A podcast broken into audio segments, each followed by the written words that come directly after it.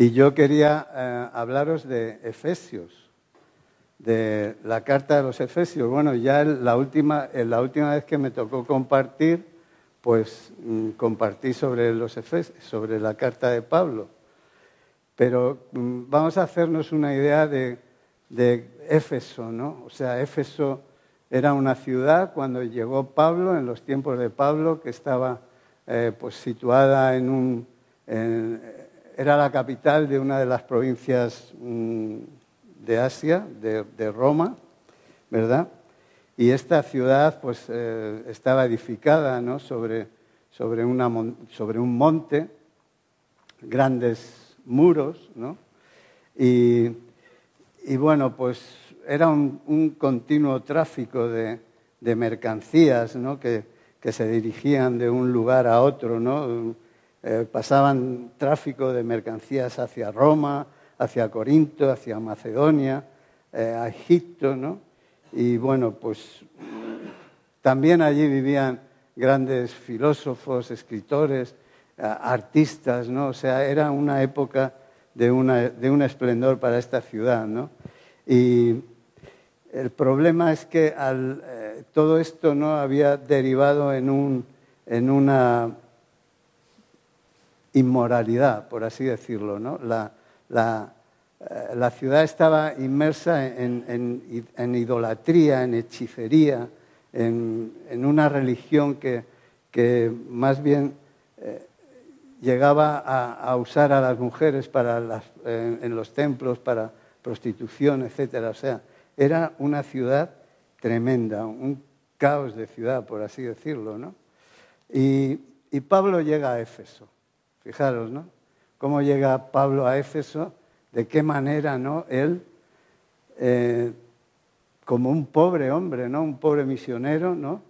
Llegando a esta morada de Satanás, ¿eh? O sea, porque realmente Éfeso era una morada donde Satanás eh, disfrutaba, o sea, a sus anchas andaba así.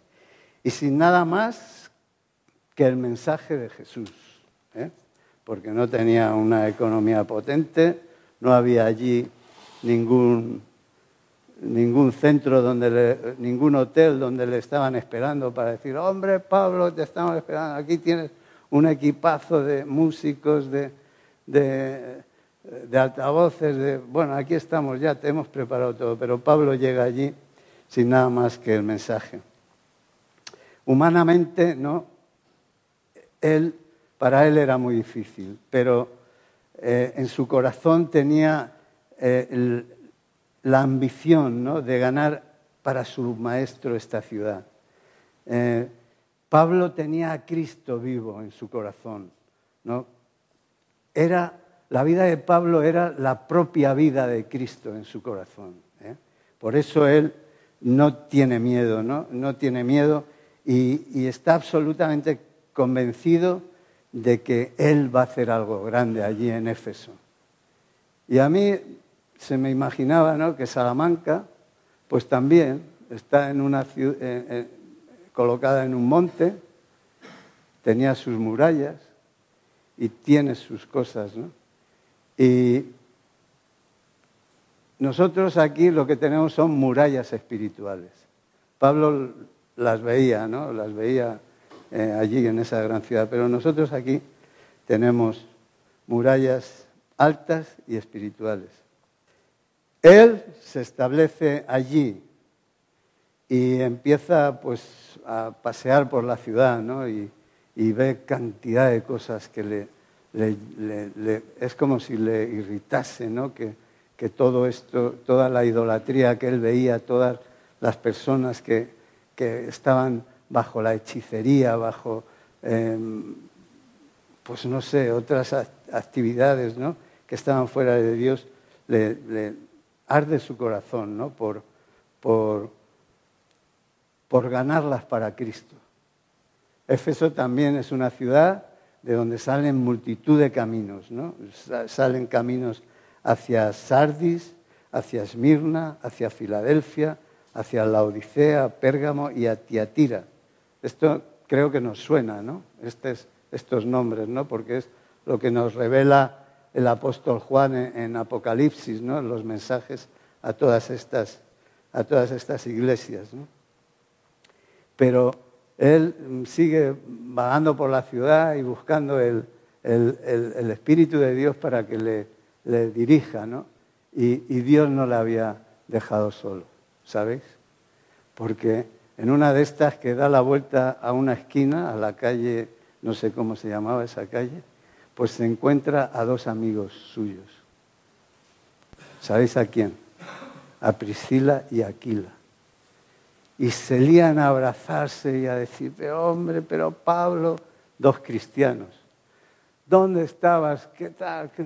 Y Pablo les cuenta y dice, estoy sorprendido cómo Dios me está ayudando para este trabajo tan duro que me espera. Y, y realmente le esperaba un trabajo muy duro y muy serio, ¿verdad?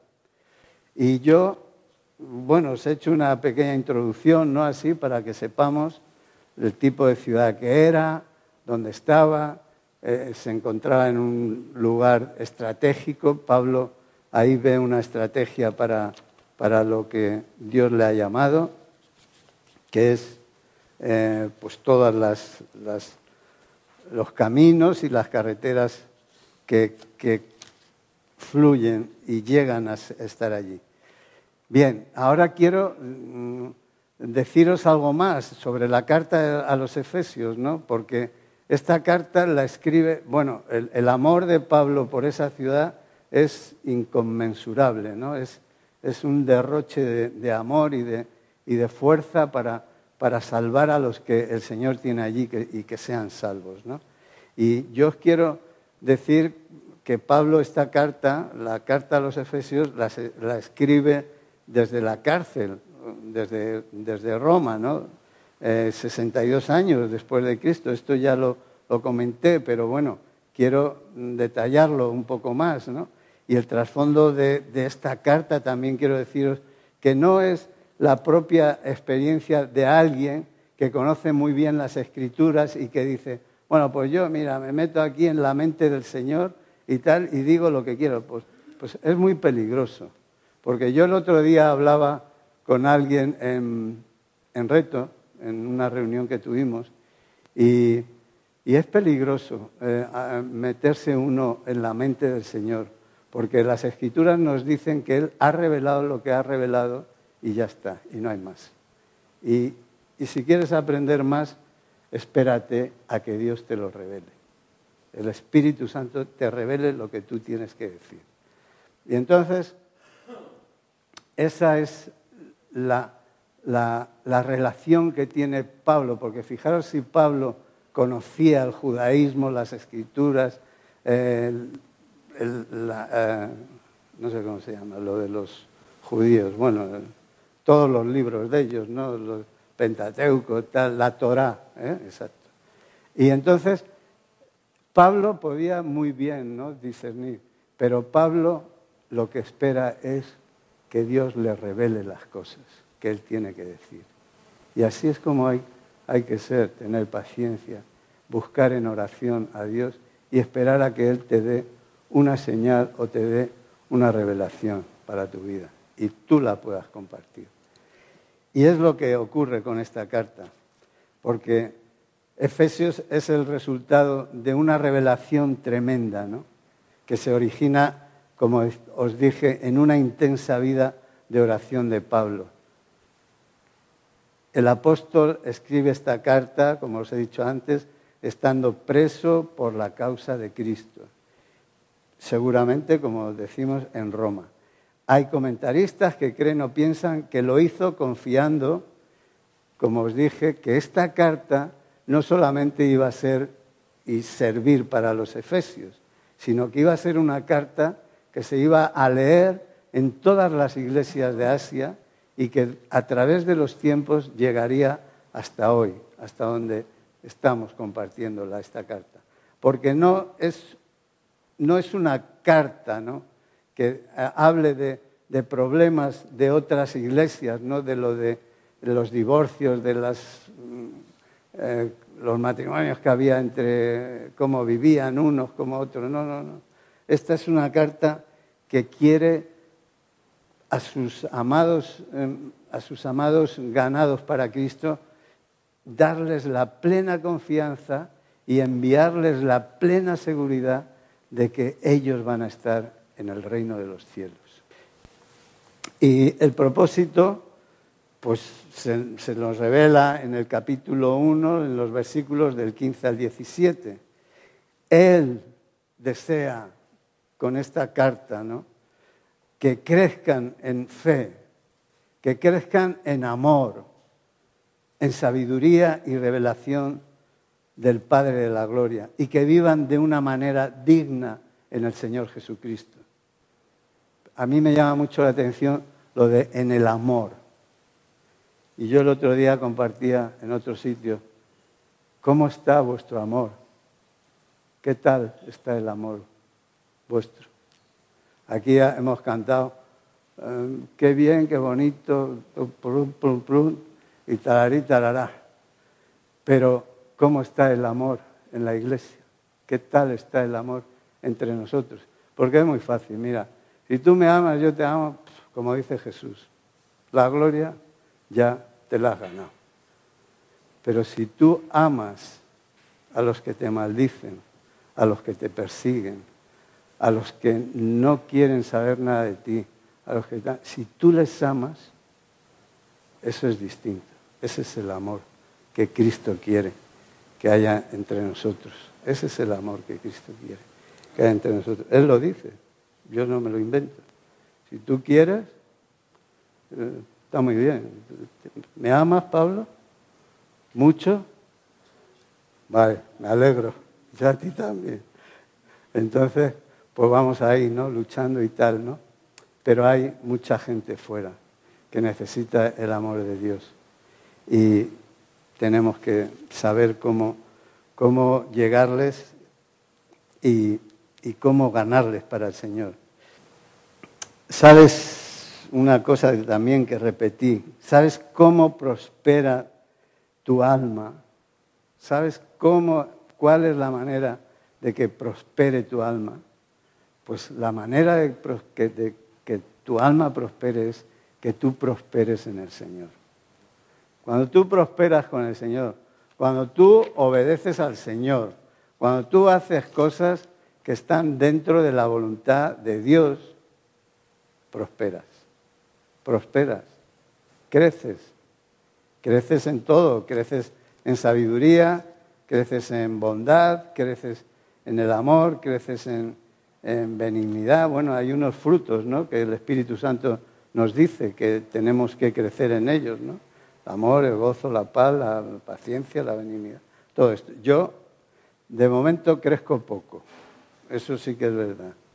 Porque con los que más me conocen, que precisamente son los que viven en mi entorno, ¿eh? pues tengo de vez en cuando lo mucho y lo poco, y lo, y que no es poco y, y no es mucho.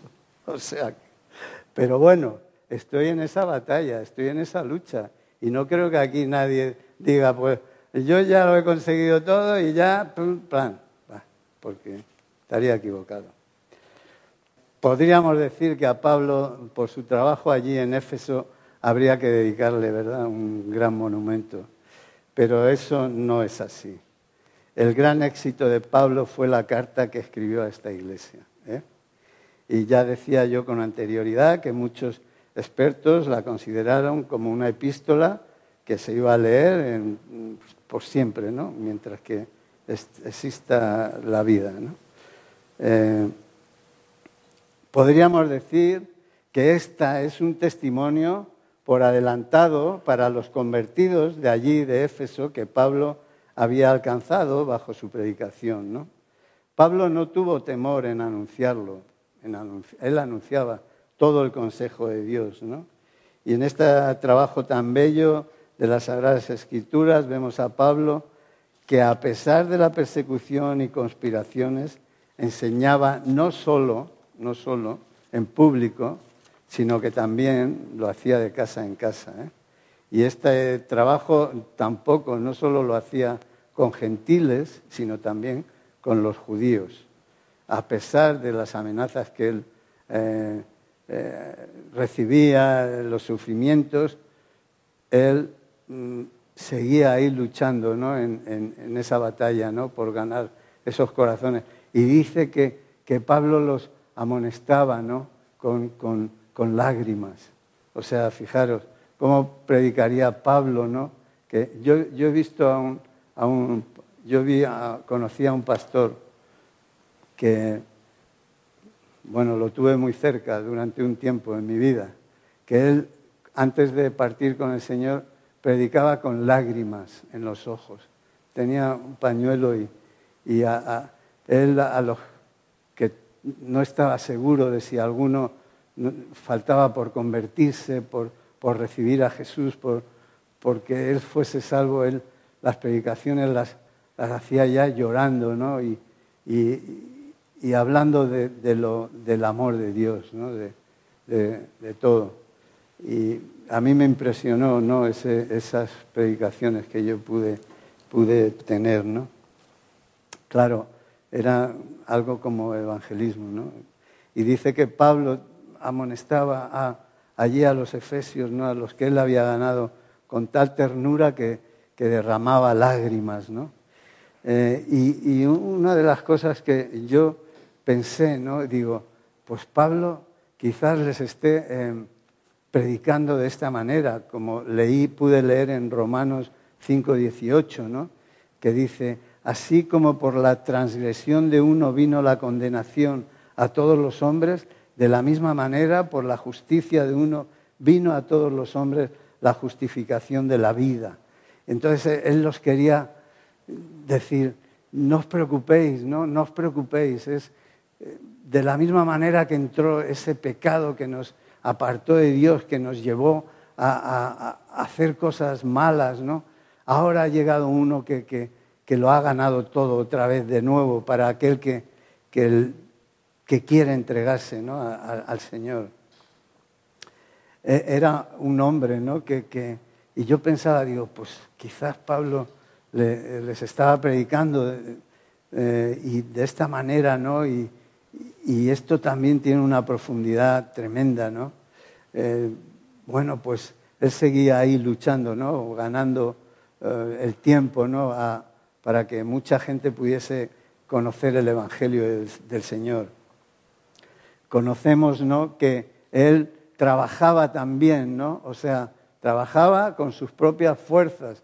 Nadie le podía decir nada respecto a que si le estaban ayudando de que si le estaban dando, de que si le estaban enviando ofrendas, etcétera. No, en esos momentos Pablo estaba ganándose el sustento para como lo que él sabía hacer, ¿no? que era coser tiendas, fabricar tiendas y encima de lo que él ganaba lo compartía con otros que estaban mm, necesitados también. Luego, él estaba dando un ejemplo de solidaridad también para aquellos que estaban a su alrededor eso ganaba almas para Cristo también por medio de este hombre, ¿no? También conocemos eh, que era un hombre de mucho de carácter, ¿no? ¿Eh? Y él era un perfeccionista, le gustaba hacer su trabajo eh, para formar a los discípulos. en Hechos nos dice que durante dos años continuó predicando de manera que todos los que habitaban en Asia, judíos y griegos, oyeran la palabra del Señor Jesús. Es un hombre que se empeñó, empeñó su vida, ¿no? Conocemos, ¿no? También por, por, las escrituras en hechos, ¿no? Cómo en sus discursos de despedida, ¿no? Eh, se, arrodillaban con él, le abrazaban, le querían, lloraban, no, no te vayas, Pablo. Pero Pablo decía, yo me tengo que ir porque hay muchos más que tienen que, que conocer el, el Evangelio, ¿no? Y era un hombre ¿no? que, amado, ¿no? O sea, que sí tuvo enemigos, ¿no? También tuvo bastantes enemigos, que, pero bueno, él se afianzaba en el Señor. Dice que eh, he testificado, os he testificado, dice tanto a judíos como a, creyentes, a, los gentiles, ¿no? Dice, eh, os he testificado acerca del arrepentimiento para con Dios, tenéis que volver vuestra mirada a Dios, tenéis que, cambiar. Y la fe que tenéis que ahondar en nuestro Señor Jesucristo. Ese era una de las de lo que él testificaba, ¿no? de lo que él venía a, a, compartir, ¿no? El, el, arrepentimiento para recibir el perdón de los pecados y, el, y la fe hondada en los fundamentos de Jesucristo. La sinceridad de Pablo, ¿no? Les dice, velad, velad, eh, porque dice que cuando él también se vaya, ¿no? Van a entrar eh, eh, falsos maestros, falsos profetas, ¿no? Que les, va, les van a querer machacar, ¿no? Y Pablo es un hombre que se preocupa, ¿no? Y, y los, los, los pastores, los ancianos, los evangelistas, los predicadores, todos se tienen que preocupar de que la iglesia tenga una salud en el corazón mm, respecto a, la fe en Cristo Jesús, ¿sabes? Porque eh, vendrán, pues, lo que dice él, ¿no? Entonces, esta es una advertencia ¿no? que también él hace. Eh, dice que este es uno de los versículos que a mí me... Porque sabéis que la carta a los Efesios la divide Pablo en dos, una anterior a cómo éramos y una posterior a cómo debemos de ser. ¿no? Habla de antes cómo era. Y a mí este versículo es, para mí, mm, hace años eh, fue de los que más me impactó. ¿no? Dice que, que Él os dio vida a vosotros cuando estabais muertos en vuestros delitos y pecados, en los cuales anduvisteis en otro tiempo siguiendo la corriente de este mundo. Yo no sé si aquí hay personas que anduvieron en otro tiempo por las corrientes de este mundo. Creo que sí, que alguna debe haber. O a lo mejor en esta iglesia no, pero en otras sí las hay. Y, y, y yo sí que anduve mucho por las corrientes del otro mundo, ¿sabes? Y dice que anduvimos, conforme al príncipe de la potestad del aire, el espíritu que ahora opera en los hijos de desobediencia, entre los cuales también todos nosotros vivimos en otro tiempo, en los deseos de nuestra carne, haciendo la voluntad de la carne y de los pensamientos y éramos por naturaleza hijos de ira, lo mismo que los demás. Pero Dios, que es rico en misericordia, por su gran amor con que nos amó, aun estando nosotros muertos en pecados, nos, dio vida juntamente con Cristo. Por gracia sois salvos. Qué maravilla, ¿verdad? O sea, qué maravilla. Tú, en, en tu corazón, en tu mente, ¿tú puedes entender esto? ¿Tú puedes entender? Yo creo que no. Yo, yo no lo entiendo. Yo no lo entiendo.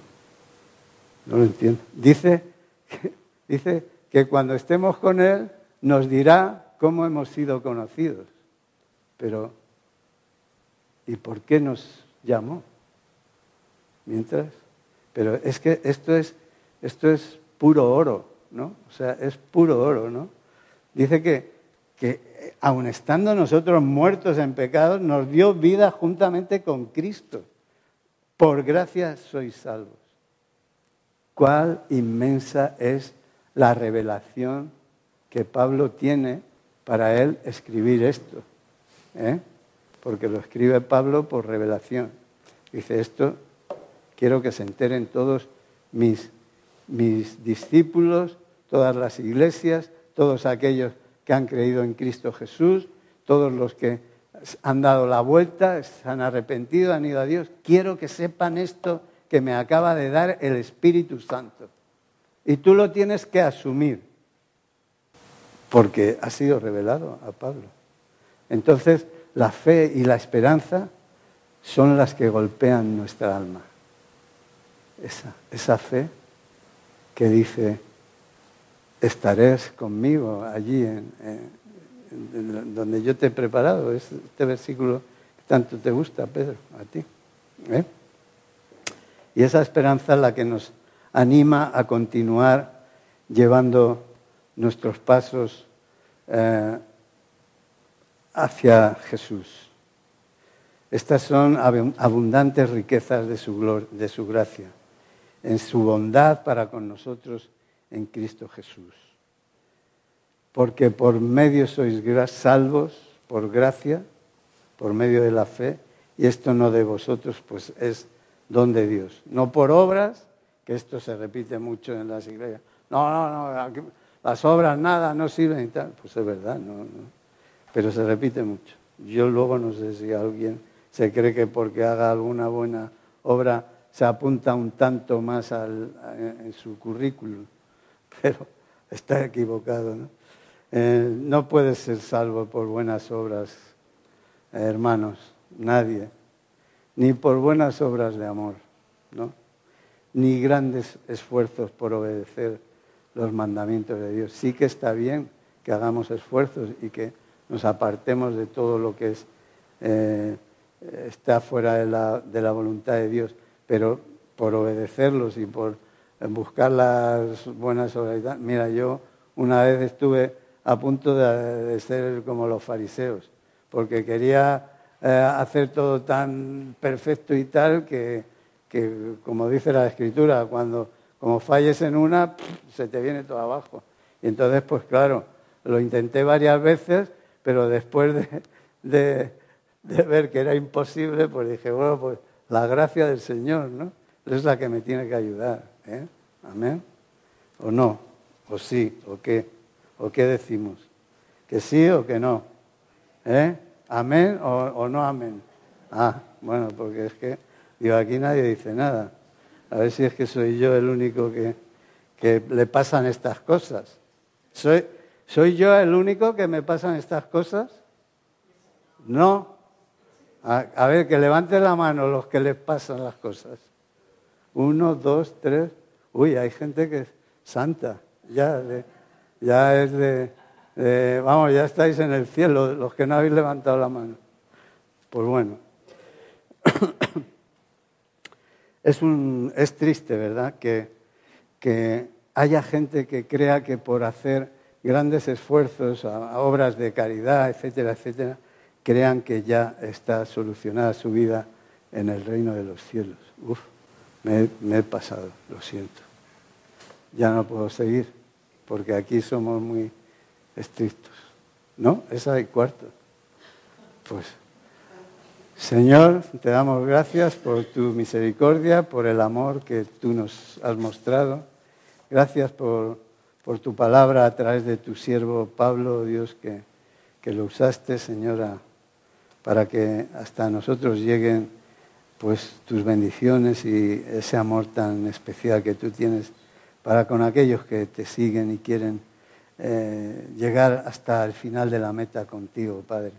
Te damos las gracias en el nombre de Jesús. Amén y amén.